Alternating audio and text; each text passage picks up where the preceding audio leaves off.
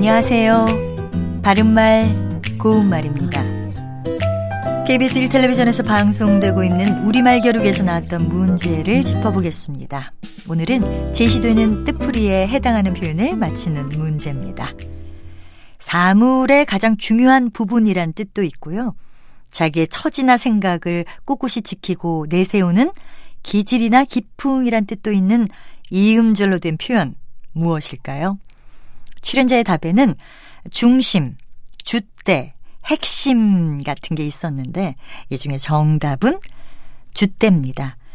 주대는 한자 주인 주자와 고유어 대가 합해진 것인데요.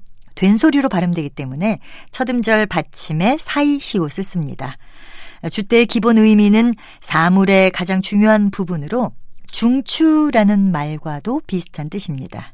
예를 들어서 부모님이 안 계시니 이제는 네가 집안의 주대라는 것을 잊지 마라.